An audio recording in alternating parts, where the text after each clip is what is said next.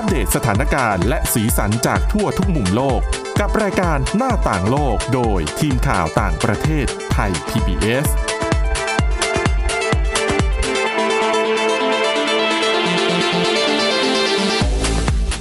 สวัสดีครับ ต้อนรับคุณผู้ฟังสู่รายการหน้าต่างโลกกับทีมข่าวต่างประเทศไทย PBS นะครับ วันนี้อยู่กับคุณกรีนจิรวัตรมาสุขและผมก้าวพงศธรสุขพงศ์ครับ ครับผม สวัสดีครับ มีหลากหลายประเด็นมาฝากกันนะครับ เดี๋ยวค่อยๆ เรียบเรียงกันก่อน มีทั้งเรื่องโอมิครอนในอังกฤษอ่าไม่ใช่ในอังกฤษในสหราชอาณาจักรเลยนะครับ รวมทั้งหมดเนี่ยตอนนี้พบผู้ติดเชื้อพุ่งสูงมากทีเดียวนะครับ แล้วก็เรื่องของ elephant in the room เป็นสำนวนแทนใจคนทำงานนะครับคือบริษัทหลาย ๆ บริษัทเนี่ยอาจจะมีปัญหาว่าเรามีปัญหาก็จริงแต่ว่าสุดท้ายแล้วจบลงที่คำพูดบอกว่า ไม่พูดดีกว่า ไม่อยากจะไปขัดแย้งกับคนอื่น ๆ ไม่แลนะครับกอ่าไม่อยากแลกอะไม่อยากไฟนะครับ แล้วก็คุณกรีนมีเรื่องของไวอากราเนี่ยอาจจะแก้อัลไซเมอร์ได้ อันนี้ก็เป็นอีกหนึ่งการทดสอบที่น่าสนใจเหมือนกันนะครับ แล้วก็เรื่องของฝรั่งเศสที่ผ่านกฎหมาย เป็นร่างกฎหมายป้องกันเขาเรียกว่าอะไรการบูลลี่ใช่ไหมใช่ฮะอ่าซึ่งมันเป็นเรื่องฮิตมากเลยในปัจจุบันนะครับ คือผมว่ามันมีมานานแล้วนะเรื่องของการบูลลี่เนี่ย แต่ว่าเพียงแค่นะตอนนั้นนะมันไม่มีคำจำกัดความว่ามันคือการบูลลี่หรือว่าอะไรอย่างเงี้ย แล้วก็คนไทยเองเนี่ย ค่อนข้างจะสนิท เอาจริง ๆ สนิทกับการบูลลี่คนอื่น คือบางทีก็บูลลี่ไม่รู้ตัวนะครับใช่คือบูลลี่มันมันหมายถึงการกลั่นแกล้งด้วยไหมคือมันรวมหลาย ๆ อย่างเลยนะ มีทั้งเรื่องของการกลั่นแกล้ง การใช้คำพูดที่ทำให้บางคนรู้สึก มันคือการด้ด้ออยยค่าค่าของอีกคนหนึ่งเออลงไปเนี่ย เรามาดูกันง่าย ๆ กันเลยดีกว่าฮะว่า ประเทศไทยเองเนี่ยก็มีรายงานออกมาว่าการบูลลี่เนี่ย ติดอันดับที่เท่าไหร่ของโลกให้ทาย อันดับหนึ่งโอ้โหเหรอันดับโลกเลยนะ อันดับโลกเลยนะ การบูลลี่ของไทยนั้นติดอันดับสองของโลกฮะรองจากที่ไหนใกล้รู้ไหมเคียงใกล้เคียงลองจากที่ไหนรู้ไหมเป็นที่ที่ที่เกาหลีใต้แบบเราปะอาจจะคิดไม่ถึงญี่ปุ่นครับอ่าครับอืมประเทศไทยเป็นอันดับสองรองจากญี่ปุ่นเท่านั้นฮะซึ่งจากที่เครือข่ายนักกฎหมายเพื่อเด็กและเยาวชนได้ไปสำรวจความคิดเห็นของเด็กอายุ 10ถึง15 ปีในไทยเนี่ย พบว่า 91.79%เนี่ย ล้วนเคยถูกบูลลี่มาแล้ว ไม่ว่าจะเป็นเรื่องของทั้งการพูดจาการข่มเหงการรังแกต่างๆ นานานะฮะการบูลลี่หรือการข่มเหงรังแกกันของเด็กนักเรียนเนี่ยเป็นปัญหาที่พบได้ทั่วไปฮะในหลายประเทศ การบูลลี่ก็ไม่ได้ถูกมองว่าเป็นอาชญากรรมนะฮะซึ่งทำให้ผู้กระทำเนี่ยไม่ต้องรับผลกระทบใด ๆ เลย ในขณะที่เหยื่อก็ต้องทนทุกข์ทรมานจากบาดแผลทางจิตใจจนบางครั้งเนี่ยอาจจะรุนแรงถึงขั้นนำไปสู่การฆ่าตัวตายได้ อืม แต่ตอนนี้ที่น่าสนใจฮะที่ผมหยิบขึ้นมาก็คือที่ฝรั่งเศสฮะ เตรียมจะเป็นอีกประเทศหนึ่งที่ทำให้การบูลลี่ในโรงเรียนกลายเป็นอาชญากรรมฮะหลังจากสสเนี่ย ลงมติผ่านร่างกฎหมายที่กำหนดโทษจำคุกไว้มากถึง 3 ปี ซึ่งชองมิเซลบองเคอร์เนี่ยรัฐมนตรีว่าการกระทรวงศึกษาธิการก็มองว่ากฎหมายฉบับนี้จะส่งสารที่สำคัญให้กับสังคมว่า เรา จะไม่ยอมให้ชีวิตลูกหลานของเราต้องแหลกสลายอีกต่อไป เพราะฝรั่งเศสเนี่ยก็เป็นสังคมหนึ่งที่ต้องเผชิญกับปัญหานี้อย่างหนัก คาดกันว่ามีเด็กฝรั่งเศสหนึ่งใน 10 คนที่ตกเป็นเหยื่อของการโดนบูลลี่ฮะสำหรับตัวกฎหมายเนี่ยจะบังคับใช้กับเด็กนักเรียนแล้วก็ผู้ใหญ่ที่ทำงานในสถานศึกษาฮะโดยกำหนดโทษจำคุกไว้สูงสุด 3 ปี และปรับไม่เกิน 45,000 ยูโรหรือประมาณ1ล้าน7แสน19,000 บาท แต่ถ้า มีการฆ่าตัวตายเข้ามาเกี่ยวข้องถึงแม้ว่าอาจจะยังไม่ไม่เสียชีวิตเนี่ยอาจจะยังไม่ถึงแก่ความตาย โทษจำคุกสูงสุดก็จะประมาณ 10 ปี และปรับไม่เกิน 1 5 0 0 0 0 ยูโร หรือว่า5ล้าน7 3 4 0 0 0 บาทนะฮะมีสสบางคนเสนอว่าตัวกฎหมายฉบับนี้จะทำหน้าที่เป็นการยับยั้งเป็นหลักฮะในขณะเดียวกันร่างกฎหมายนี้ก็กำหนดให้ต้องมีทรัพยากรที่จะนำมาใช้กับการให้ความรู้ และเพิ่มความตระหนักในเด็ก นักเรียนในเรื่องของการบูลลี่ด้วย ซึ่งก็จะช่วยแก้ปัญหาควบคู่ไปกับตัวกฎหมาย แม้จะมีสสฝ่ายซ้ายบางคนเนี่ยบอกว่ากฎหมายฉบับนี้จะเป็นการควบคุมจนเกินไป และจะทำให้เด็กกลายเป็นอาชญากร แต่ร่างกฎหมายนี้ก็กำลังเข้าสู่วุฒิสภาเป็นที่เรียบร้อยแล้วฮะแล้วก็ถ้าผ่านกฎหมายออกมาเนี่ยก็น่าจะช่วยป้องกันไม่ให้เกิดการบูลลี่ในฝรั่งเศสได้บ้าง ย้ำว่าได้บ้างนะฮะรวมไปถึงเป็นแรงบันดาลใจให้ประเทศอื่นๆถกเถียงกันต่อไปว่าจะแก้ไขกันอย่างไรนะฮะ แต่พอผมอ่านข่าวนี้จบเนี่ยผมกังวลอย่างหนึ่งคืออะไรรู้ไหม สมมุติว่าถ้าเกิดเหตุการณ์อย่างเช่นว่าอะแบบละครเลย เราไม่ชอบคนนี้เลยอืมแล้วเราก็รู้อยู่แล้วว่า เรากระโดด สมมุติว่าอาคารแค่หนึ่งชั้นเนี่ย เราข้างล่างเป็นถังขยะหรืออะไรที่มันรองรับตัวเราเนี่ย แล้วเรากระโดดลงไปแล้วเราให้การว่าเนี่ย เราโดนบูลลี่ เราโดนคนนี้บูลลี่จนเราไม่อยากมีชีวิตอยู่แล้ว อืมอย่างเงี้ย จะเกิดอะไรขึ้น ตัวกฎหมายจะเลือกเชื่อคนที่ พยายามฆ่าตัวตาย หรือว่าจะเชื่อสิ่งที่มันไม่ใช่สิ่งที่มันเกิดขึ้นจริง ๆ อะไรอย่างเงี้ย มันยากที่จะตัดสินจะนะก็มีความซับซ้อนใช่ในตัวกฎหมายเองมันก็มีความซับซ้อนแต่ผมเชื่อว่าการจะตั้งกฎหมายอย่างนี้ขึ้นมาเนี่ย มันจะต้องมีรายละเอียดอะไรที่มันรองรับหลักการและเหตุผลแล้วก็แนวคิดแล้วล่ะอืมนะ ก่อนที่มันจะออกบทลงโทษมาครับนะครับ ผมหรือไม่ก็อาจจะใช้เป็นแค่เป็นการขู่ แล้วอย่างที่บอกว่าเขาก็มีการเสริมบทเรียน เรื่องของการบูลลี่อย่างเงี้ยให้กับเด็กนักเรียนด้วย เพราะฉะนั้นเนี่ยก็อาจจะเป็นการบำบัดคู่ไปนะฮะก็สร้างจิตสร้างกลุ่มสร้างแนวความคิดที่ไม่บูลลี่ผู้อื่นนะฮะก็เป็นการลดปัญหาไปอย่างหนึ่งนะครับผม ทีนี้ถามว่ารู้จักไวอากรากันหรือเปล่าฮะ โอ้เป็นชื่อยาที่เชื่อว่า หลายคนรู้จักกันดีนะฮะอืมเขาบอกว่าไวอาก้าหรือว่าที่รู้จักกันในชื่อสามัญว่าซิลเดนาฟิลนะฮะแรกเริ่มถูกผลิตมาเพื่อใช้รักษาหัวใจเป็นหลัก เพราะว่าหน้าที่ของมันก็คือช่วยผ่อนคลายหรือขยายหลอดเลือดทำให้เลือดไหลเวียนได้ดีขึ้น แต่ต่อมาหลังจากเอามาใช้รักษาหัวใจเนี่ยแพทย์ก็พบผลข้างเคียงอื่น ๆ ในร่างกายเช่น ในเส้นเลือดใหญ่ในอวัยวะเพศชายเนี่ยจะทำให้สูบฉีดได้ดีขึ้นครับทีนี้ปุ๊บ มันก็เลยถูกนำมาใช้กลับกันเป็นในฐานะยาแก้เสื่อมสมรรถภาพทางเพศแทนนะฮะล่าสุดไวอากร้ายังอาจจะมีประโยชน์อื่น ๆ นอกเหนือจากที่พบไปแล้วในงานของวิจัยโรงพยาบาลอ่าโรงพยาบาลคลีฟแลนด์คลินิก ในสหรัฐอเมริกาฮะชี้ให้เห็นว่าไวอากร้าเนี่ยอาจจะย้ำนะฮะว่าอาจจะมีส่วนช่วยในการรักษาโรคอัลไซเมอร์ฮะ หลังทีมวิจัยวิเคราะห์ฐานข้อมูลคนไข้กว่า 7.23 ล้านคน ที่ใช้เวลาเก็บรวบรวมมากกว่า 6 ปีเนี่ยและค้นพบว่าการใช้งานไวอากร้ามีความเชื่อมโยงกับปริมาณความเสี่ยงเกิดโรคอัลไซเมอร์ที่ลดลงไปถึง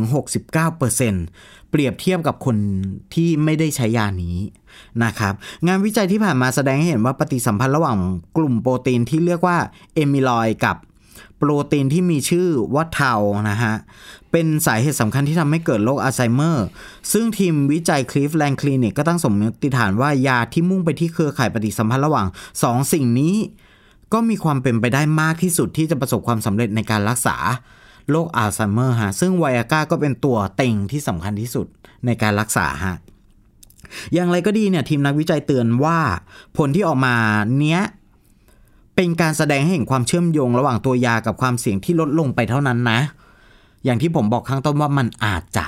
นะครับไม่ใช่การยืนยันนะฮะว่าตัวยาเป็นสาเหตุที่จะทำให้ความเสี่ยงลดลง นั่นหมายความว่าคนไข้ที่ถูกเก็บข้อมูลไป อาจจะรับประทานยาหรืออาหารเสริมตัวอื่นๆ ที่มีส่วนช่วยลดความเสี่ยงตรงนี้ประกอบไปด้วย ด้วยเหตุนี้นะฮะ หัวหน้าทีมนักวิจัยก็เปิดเผยว่าทีมวิจัยกำลังวางแผนทำการวิจัยในคนต่อไป เพื่อทดสอบว่าไวอากราเนี่ยเป็นสาเหตุส่งผลช่วย ลดความเสี่ยงโรคอัลไซเมอร์ได้จริง ๆ หรือเปล่า ครับ ถ้ายาอ่าไวอาก้ามีประสิทธิภาพอย่างที่ว่าไว้จริง ๆ เนี่ย ยาตัวนี้จะเป็นความหวังใหม่ในการรักษาโรคอัลไซเมอร์ฮะ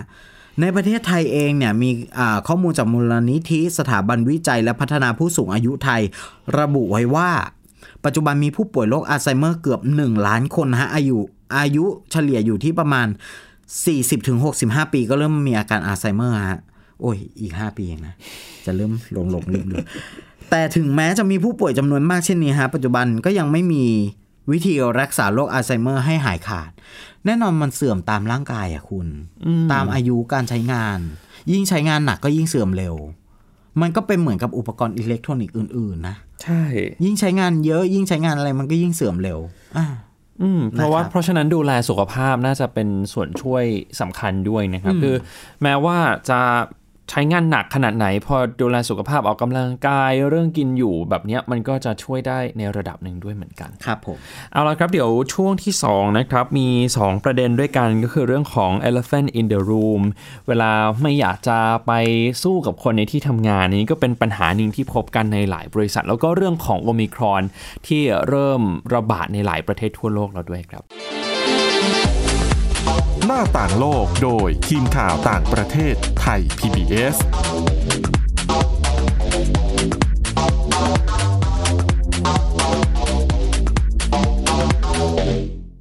เพียงแค่มีสมาร์ทโฟน ก็ฟังได้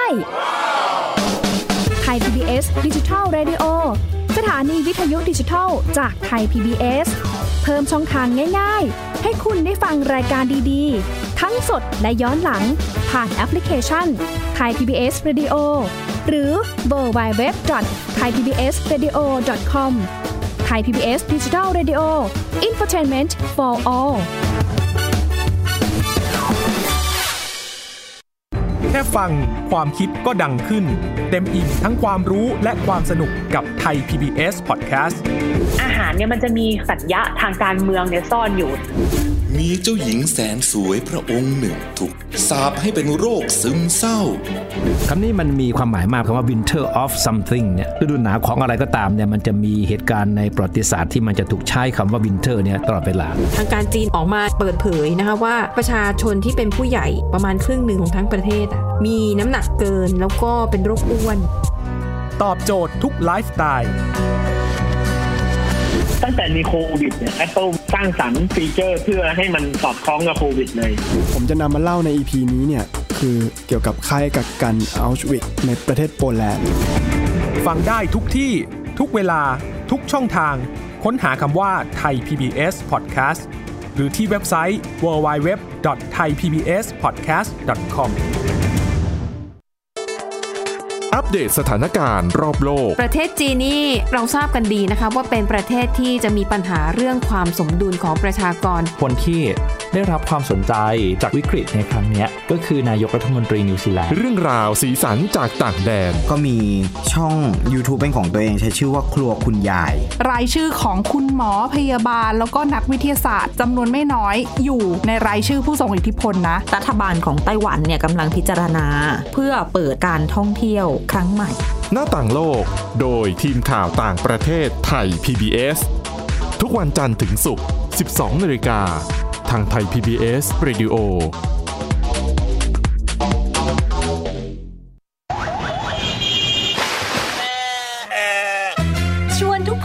ลุยไปให้สุดโลก สบัดจินตนาการกับเสียงต่างๆ ไปพร้อมกัน ในรายการเสียงสนุกทาง www.thaipbspodcast.com และแอปพลิเคชันไทย PBS Podcast แล้วเจอกันนะครับ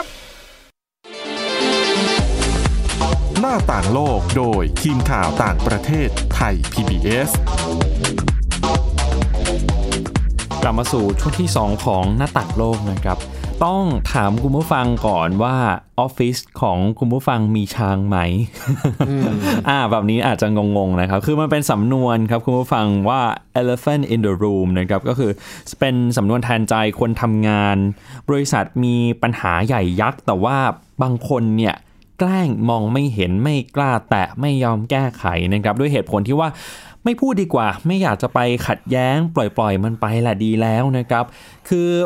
เชื่อว่าชีวิตการทำงานของเราเนี่ยแล้วก็ของหลาย ๆ คนก็ต้องเผชิญกับปัญหามากมายในแต่ละวันนะครับคุณกรีน ถึงอย่างนั้นบางปัญหาก็มักจะอยู่ในสถานะที่ทำถูกทำให้มองไม่เห็น หรือว่ามีภาวะล่องหน คือทุกคนอะรู้ว่ามันมีอยู่จริง แต่ไม่เคยถูกหยิบยกขึ้นมาแก้ไขปัญหาเลย เกิดได้จากเหตุผลมากมายครับ เช่น ไม่อยากไปขัดแย้ง กลัวจะไปทะเลาะกับคนอื่น หรือว่าติดที่จะเกรงใจนะครับ สำนวนภาษาอังกฤษเกี่ยวกับปัญหาที่ว่านี้อย่างที่ผมบอกไปก็คือ elephant in the room ซึ่งเปรียบเทียบว่าในห้องนี้มันมีช้างอยู่ ตัวใหญ่ด้วยคือช้างอะคุณ คือทุกคนเห็นถูกไหมครับ อืม แต่ทุกคนก็ทำเป็นมองไม่เห็นเจ้าช้างตัวนี้เลยนะครับ ยกตัวอย่างเช่น องค์กรแห่งหนึ่งมีผู้นำที่เป็นเผด็จการทุกคนก็รู้ แต่ว่าไม่กล้าเอ่ยถึง เพราะเกรงกลัวอำนาจไม่อยากจะไปขัดแย้ง คิดปลอบใจตัวเองว่าถึงเขาเผด็จการเขาก็เป็นคนดีนะ แล้วก็ สะอึกเลย แล้วก็ทำตัวเป็นว่าไม่เคยมีสิ่งนี้อยู่ไปเลยละกันก็คืออะช่างมันไปไม่เป็นไรเราก็ทำงานของเราไปอะไรแบบนี้นะครับ คือประเด็นก็คือปัญหาที่ว่านี้เนี่ยมันเป็นตัวการทำให้บรรยากาศในการทำงานในออฟฟิศย่ำแย่มากขึ้น บางทีการหลีกเลี่ยงที่จะไม่พูดถึงปัญหาที่แท้จริง ก็ยิ่งทำให้สถานการณ์ ย่ำแย่ลงไป ปัญหามันก็อยู่ตรงนั้นของมันนะครับ การไม่พูดถึงมันไม่ได้ทำให้มันหายไปแต่อย่างใด พียงแค่ว่าเราแค่ไม่ได้สนใจมันเท่านั้นเองคำถามต่อมาก็คือเราจะแก้ปัญหาแบบนี้ยังไงดี มีบทความจาก INC ครับเขาเสนอทางออกคร่าวๆเอาไว้คุณผู้ฟังบอกว่า ต้องเริ่มจากการต้องทำให้ชัดเจนก่อนว่ามันมีช้างช้างก็คือปัญหาเนี่ยมันมีปัญหาอยู่จริง ๆ ไม่ได้เป็นสิ่งที่เรามโนขึ้นมาเล่นๆ หรือว่าเพราะว่าอคติในใจของเรานะครับอาจจะทำได้ผ่านการตรวจสอบไหม เป็น reality check กับคนในทีมหลาย ๆ คนว่าอ้าวคุณ ABC เห็นเหมือนกันหรือเปล่าว่ามันมีปัญหาเกิดขึ้นเห็นตรงกันไหมนะครับ จากนั้นก็วิเคราะห์ถึงสาเหตุของปัญหาที่ว่านี้เพื่อคิดวิธีการแก้ไขโดยเร็ว เพราะการปล่อยให้มีปัญหานี้ไม่ถูกพูดถึง แล้วก็ยังมีปัญหาต่อไปเรื่อยๆ แน่นอนมันย่อมไม่เป็นผลดีนะครับคล้ายๆ กับเนื้อร้ายที่เกาะกินอวัยวะของเราไปเรื่อยๆ โดยที่ ไม่มีใครไปหยุดมันได้ ขั้นตอนต่อไปครับก็คือวางแผนให้ชัด ว่าเราจะจัดการเรื่องนี้ด้วยวิธีการไหนได้บ้าง แล้วจะกำหนดช่วงเวลาที่เหมาะสม หรือว่าทัมมิ่งเนี่ยว่าจะแก้ไขเมื่อไหร่ ความเร่งด่วนอยู่ในระดับไหน ด่วนมากด่วนน้อย อันนี้ก็ต้องกำหนดเหมือนกันนะครับ แล้วก็สิ่งสำคัญเลยก็คือการสร้างบรรยากาศที่ทุกคน ซึ่งเป็นผู้ได้รับผลกระทบของปัญหานี้เนี่ยได้ระบายความรู้สึกออกมา การที่เราได้เห็นคนที่กำลังทุกข์ใจได้บอกถึงเพนพอยต์ของตัวเองนะครับ ก็ยังเป็นได้ทั้งทางออกในระยะสั้นเพื่อแก้ปัญหา แล้วก็ทางออกระยะยาวเพื่อสร้างวัฒนธรรมองค์กรที่ ทุกคนรู้สึกสบายใจที่จะพูดถึงปัญหา เพื่อป้องกันไม่ให้ช้างตัวใหม่เกิดขึ้นอีกด้วยนะครับคือทางนี้ทางนั้นสำนวน elephant in the room เนี่ยมักจะถูกนำมาใช้ในบริบทอื่นๆ นอกเหนือไปจากชีวิตการทำงานด้วยนะครับคุณผู้ฟังบางครั้งก็อาจจะถูกนำไปใช้ในปัญหาระดับประเทศเลย เช่น ไม่ยอมพูดถึงประวัติศาสตร์ที่ดำมืดของประเทศแกล้งทำเป็นว่าเรื่องราวเหล่านั้นไม่เคยเกิดขึ้นเพื่อกลบปัญหาดังกล่าวเอาไว้ใต้พรมอ่านี้ก็เป็น แนวทางสำหรับคุณผู้ฟังที่ใช้ชีวิตในองค์กรนะครับคือคือคือชีวิตการทำงานอะมันอยู่ในที่ทำงานโอ้โหนานหลายชั่วโมงเหมือนกันนะคุณกรีนคือพอเรามีปัญหาแบบนี้แล้วไม่ไปแก้ไขมัน ยังปล่อยให้มันดำเนินต่อไปเรื่อยๆบางทีก็มันก็มีผลต่อสุขภาพจิตของเราเหมือนกันนะครับคือบางคนตื่นมารู้สึกว่า โอ้ย เบิร์นเอาไม่อยากไปทำงานแล้วอะไรแบบนี้คือมันจะเป็นความรู้สึกที่อาจจะไม่ได้เกิดขึ้นแบบทันทีทันใด แต่ว่ามันจะกัดกร่อนความรู้สึกของเราไปเรื่อยๆ แล้วก็ทำให้สุขภาพจิตเสียไปด้วยนะครับ สู้เราเผชิญหน้าแล้วก็หันมาคิดแก้ปัญหากันบ้างดีกว่า แต่ว่าจริง ๆ มันก็เป็นข้อแนะนำที่ที่ดีไหมดี แต่ว่าการจะนำมาทำจริง ๆ ก็ไม่ใช่เรื่องง่ายเหมือนกันนะครับ อืม อะเป็นข้อแนะนำหนึ่งที่ฝากเอาไว้นะครับอีกเรื่องหนึ่งที่ต้องตามกันต่อก็คือเรื่องของโควิด -19 สายพันธุ์โอมิครอนครับตอนนี้ณวันนี้เนี่ยระบาดไปแล้วไม่ต่ำกว่า 50 ประเทศและดินแดนทั่วโลกนะครับหลายประเทศ อยู่นอกภูมิภาคแอฟริกาก็จริง แต่ว่าเริ่มพบผู้ติดเชื้อมากขึ้น อย่างที่สหราชอาณาจักรเนี่ยพบสูงมากนะครับคือแบบก้าวกระโดดเลย มีตัวอย่างก่อนหน้านี้เมื่อวันที่ 7 ธันวาคม คือ คือตัวเลขของวันที่ 4-5ธันวาคมเนี่ยคนติดเชื้อสายพันธุ์โอมิครอนในสหราชอาณาจักรยังอยู่หลักสิบอยู่เลยคุณกรีน แต่ว่าภายในเวลาเพียงวันเดียวครับ การตรวจหาเชื้อเนี่ยเขาไปพบถึง 300 กว่าคน อันนี้เป็นตัวเลขเมื่อวันที่ 7 ธันวาคมที่ผ่านมานะครับ ย้ำอีกทีหนึ่งทีนี้ ทางสหราชอาณาจักรเขามีวิธีการรับมือกันอย่างไร แน่นอนเรื่องของการฉีดวัคซีนเข็มกระตุ้น หรือว่า booster shot เนี่ยเป็นสิ่งสำคัญมากนะครับ ทางรัฐบาลเขาก็ตั้งเป้าว่าจะต้องฉีดให้ได้ครบทุกคนที่เป็นประชากรวัยผู้ใหญ่อายุตั้งแต่ 18 ปีขึ้นไปเนี่ยจะต้องได้รับวัคซีนเข็มกระตุ้น ภายในสิ้นเดือนมกราคมปีหน้า อ่าอันนี้เป็นเป้าหมายของเขาเพื่อรับมือกับเชื้อสายพันธุ์ใหม่นะครับ นอกเหนือจากการฉีดวัคซีนแบบปูพรมแบบนี้แล้ว การใช้มาตรการอื่นๆ ก็สำคัญไม่แพ้กันเช่น สวมหน้ากากอนามัย เป็นปกติเลยนะครับ อันนี้กลับมาใช้กันอีกรอบหนึ่งแล้วเวลาที่ไปใช้บริการขนส่งสาธารณะ หรือว่าอยู่ภายในอาคารที่มีผู้คนหนาแน่น จะต้องสวมหน้ากากอนามัย แล้วก็การตรวจหาเชื้อครับ อย่างสหราชอาณาจักรเนี่ยเขาตั้งเป้าว่าจะต้องตรวจหาเชื้อให้ได้ วันละ 5 0 0แสนคนนะครับ5 0 0แสนตัวอย่าง ซึ่งก็ถือว่าเยอะมากทีเดียว ถามว่าการตรวจหาเชื้อมันมีความสำคัญอย่างไร คือมันจะช่วยจำกัด วงรอบการระบาดได้ดีก็คือ รู้เร็วกักตัวเร็วก็จะไม่ไปแพร่ต่อเหมือนกันนะครับโดยเฉพาะในช่วงเวลาที่ข้อมูลของเชื้อสายพันธุ์โอมิครอนเนี่ยมันเต็มไปด้วยความไม่แน่นอน คือบางคนก็บอกว่าติดง่าย หลบเลี่ยงวัคซีนได้ดี แต่ว่ามีผลการศึกษาเบื้องต้นที่แอฟริกาใต้ครับเขาก็บอกแหละว่ามันติดง่ายจริง แต่ว่าการที่จะทำให้อาการป่วยหนักเนี่ย อาจจะไม่ได้ถึงขั้นป่วยหนัก เพราะว่าดูจากกราฟแล้วจะเห็นว่าโอ้จำนวนผู้ติดเชื้อเฉลี่ย 7 วันเนี่ยเป็นแท่งตรงขึ้นไปเลยนะครับ คือปกติถ้าคุณผู้ฟังลองไปดูแนวโน้มการระบาดรอบก่อนๆนะจะในเมืองไทยก็ได้นะครับ เราจะเห็นว่ามันค่อยๆ เป็นสโลปขึ้นไปถูกไหมครับ แต่ว่าสำหรับที่แอฟริกาใต้ในระลอกโอมิครอนเนี่ยคือคือพุ่งขึ้นไปเกือบตั้งฉาก 90 องศาเลย ซึ่งหลายคนก็บอกว่ามันเป็นการส่งสัญญาณแหละว่า ผู้ติดเชื้อมันเพิ่มขึ้นเร็ว แสดงว่าเชื้อเนี่ยน่าจะระบาดได้ง่ายนะครับ แต่สำหรับการทำให้ผู้ติดเชื้อมีอาการรุนแรงเนี่ยพอไปดูจากกราฟแล้ว โอ้ยยังน้อยกว่าตอนที่เดลต้าระบาดเมื่อช่วงกลางปี แต่ทีนี้ผู้เชี่ยวชาญก็บอกว่าการเก็บข้อมูลของแอฟริกาใต้ยังมีช่องโหว่อยู่นะครับ คือเราอาจจะเห็นว่า ผู้ติดเชื้อไวอาจจะแพร่ได้ไว แต่ว่าคนป่วยหนักน้อยเนี่ยไอ้คนป่วยหนักที่น้อย เพราะว่าไปเก็บแต่กลุ่มอายุน้อยหรือเปล่า ทีนี้กลุ่มคนอายุน้อยเนี่ยก็มันก็มีภูมิคุ้มกันที่มากถูกไหมครับ บางคนอาจจะเพิ่งผ่านการติดเชื้อมา บางคนเพิ่งได้รับวัคซีนมาหลังจากการติดเชื้อในรอบก่อนๆเพราะฉะนั้นภูมิคุ้มกันก็ยังอยู่ในระดับที่สูง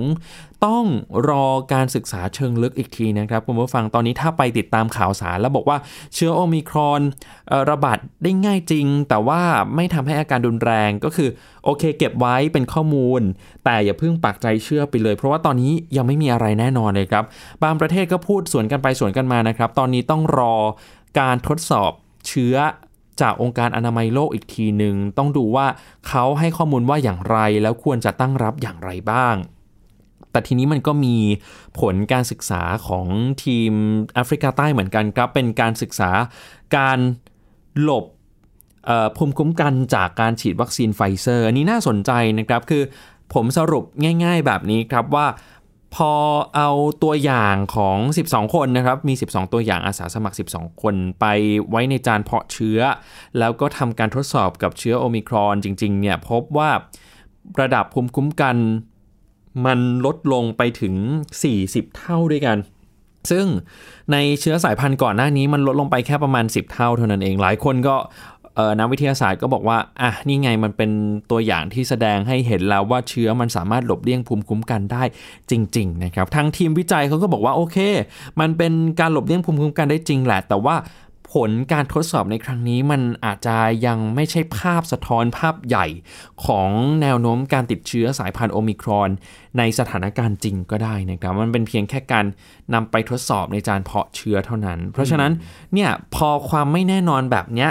ทุกอย่างมาเลยทำให้หลาย ๆ คนไม่มั่นใจ เราจะเห็นว่าภาคธุรกิจการลงทุนอะไรก็ยังไม่มีความแน่นอนสักอย่างเลยนะครับ เพราะฉะนั้นต้องติดตามข่าวสารได้ดี แต่ว่าที่แน่ ๆ ก็คือเกราะป้องกันที่ยังสำคัญเป็นสิ่งจำเป็น สวมหน้ากากอนามัยรักษาระยะห่าง เหล่านี้ใช้ได้หมดเลย ไม่ว่าจะเป็นเชื้อสายพันธุ์โอมิครอนหรือว่า